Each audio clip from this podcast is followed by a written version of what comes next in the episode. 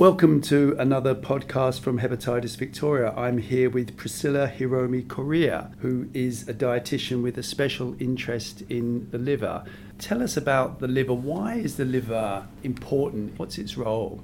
It does uh, perform a lot of tasks for our metabolism. Mm. In general, I would say that the main task of the liver would be metabolizing pretty much not only the nutrients, our food intake, but also everything that we we eat or drink, and that includes uh, medicine, alcohol, and even when we have poisoning, for example, situations like poisoning, the liver will be in charge to detox our body from everything that, that might be harmful.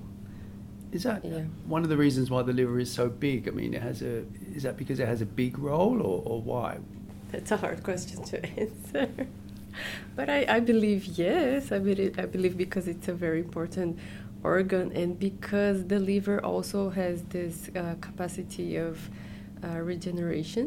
The liver is able to to recover, to heal, and keep functioning to, to do its its tasks um, when we talk about keeping the liver in a healthy condition, how do we do that through nutrition? I, I would say that overall, if we have what we call a balanced, uh, healthy diet, for example, here in Australia, the Australian guidelines for healthy eating, which means uh, having more vegetables, whole grains, cereals, having fruits, low fat dairy, for example, low fat uh, meats, poultry, ha- having a balanced diet and a good water intake, fluid intake, avoiding high levels of saturated fats, junk food, pastries, a lot of sugar, uh, avoiding drinking too much alcohol, uh, following the, the overall uh, healthy eating guidelines.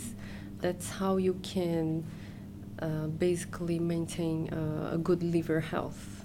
The guidelines change quite a bit, though, don't they? So sometimes, for example, they say that you know saturated fats are bad. Then they're saying they're kind of good. I mean, how have they changed recently? Has there been any specific changes which affect the liver? We we are always finding out uh, new new information. Uh, scientists are always uh, having new findings when they run studies and everything.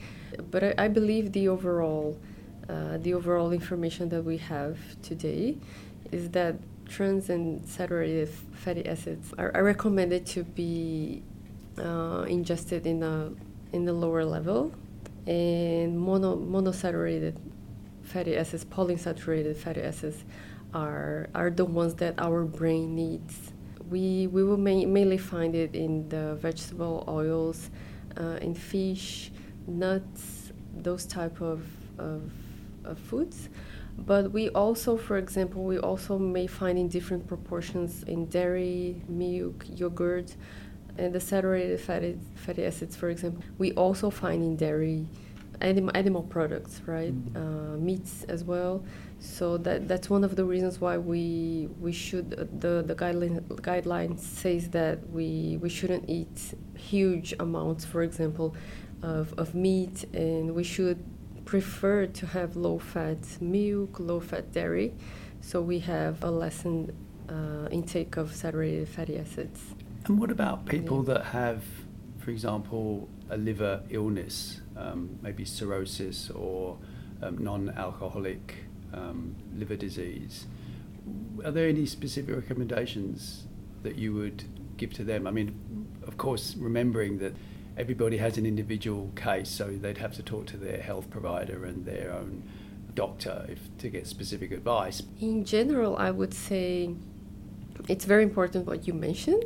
We, we may give general advice, general information to people, but the, the right thing is always to talk with your physician or with your dietitian, with your healthcare professional, because each, each person is different uh, and apart from the liver condition, the person might have other health conditions that may require different dietetic uh, advice.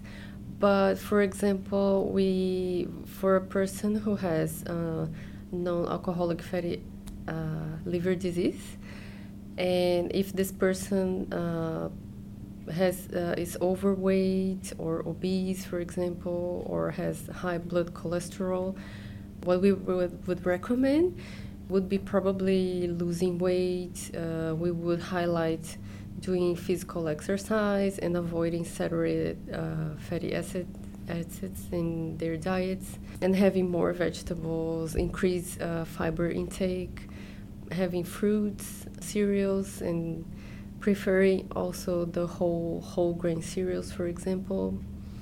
Avoiding a lot of carbohydrates and um, and fats in their diets and sugar as well. But when we think about the a client, a patient who has a more has a chronic condition as well, but with complications that might cause cirrhosis, for example, or lack of appetite, anorexia, and weight loss, for example, this person might be malnourished in the sense that you have to go to the opposite way. So you might have to prescribe supplements. This person might might uh, have lack of vitamin B, vitamin C, other vitamins, fat soluble vitamins uh, deficiencies as well. So even and with this with those clients, you might even have to recommend enteral nutrition in more severe cases. Mm. The what, what is enteral nutrition? Oh, it's the nutrition, the diet that will go through the tube, a tube, mm-hmm. uh, whether it's a nasogastric tube or a gastrostomy tube. Mm. But also depending on the liver condition, uh, maybe a gastrostomy won't be indicated, but the nasogastric tube uh, would be more indicated. So each case will have a specific recommendation. You might have very different approaches depending on we are uh, still talking about the liver but depending on the different condition that the the client the person has. There's multiple morbidities yeah, as well yes, yeah. And what's the impact what can be the potential impact of eating a better diet for a person with a serious liver condition? Nutrition is so important that you might even be capable of removing that client that uh, patient from the liver transplant uh, condition. So that, that that's how important nutrition uh, can be. That's an incredible thing if you can imagine. Yes, just by is. changing your diet, you can come off the liver transplant list. Yes, yes, it is. Patients who are uh, under extreme malnourishment, really, really underweight, with with all the complications of malnourishment itself, and and then those complications of malnourishment they even overcome the the liver disease itself. So they, they are at, at, at a high risk of death. And what about for people that uh, are living with hepatitis B or hepatitis C? Are there any particular nutritional tips that you would give for them? We can also come back to those those approaches we were previously talking about it's not the virus itself, but in which stage of the disease that person is. Because if the person has adequate health status, uh, we would probably recommend to, to keep having a, a healthy a healthy diet with not so many specific uh, recommendations, uh, whether the person has hepatitis B or C, and if the person uh, evolves to a more a severe condition, a different uh, complication, or any similar condition like that, we would have to, to come up with different approaches. Some detox diet, they mm. are a bit uh, restrict. So I think it's a bit, sometimes it's a bit tricky. And I, I prefer talking about having a general uh, healthy diet instead of recommending specific uh, foods or uh, foods or fluids to fat diets uh, are not eating. If I say cucumber is good for the liver, yes. and people will start eating only cucumber, because they will believe that this, this particular food will might detox your liver, will be healthy, and it's not about only eating cucumber, but you can also have other, and you should have other foods as well.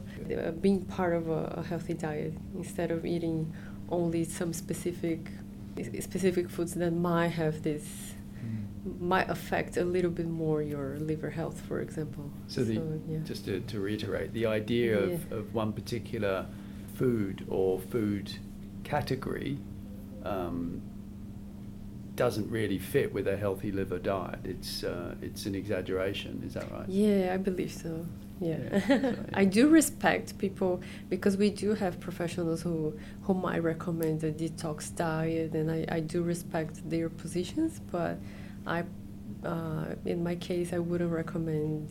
It all all depends as well if you monitor and if you follow your your client, your patient. So from time to time, you you're going to uh, review the diet with the, your client and oh okay so you've been doing this for one month we should we should review your diet right now and the main idea is is the the health If there was Yeah. one thing or just two, one or two things you could say people should do now to think about their liver health differently, what would that be?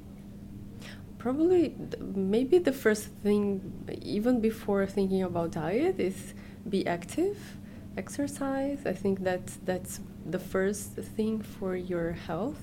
Be active uh, whether it's going to the gym or walking or uh, dancing or swimming any activity that you you you're able to do and you feel uh, that it's pleasant for you, you you should do it regularly. I also believe that having everything in moderation is, is the key. And, and having an overall healthy diet. Always chat with your healthcare provider. That, that's why the professionals are there. So if you have any queries, just talk with them. That was Priscilla Hiromi Correa, who is a dietitian who gave us some very interesting advice. So, if you want to find out more about what we're doing at Hepatitis Victoria, listen to more podcasts, find out more information, just go to our website. That's www.hepvic.org.au. Thank you.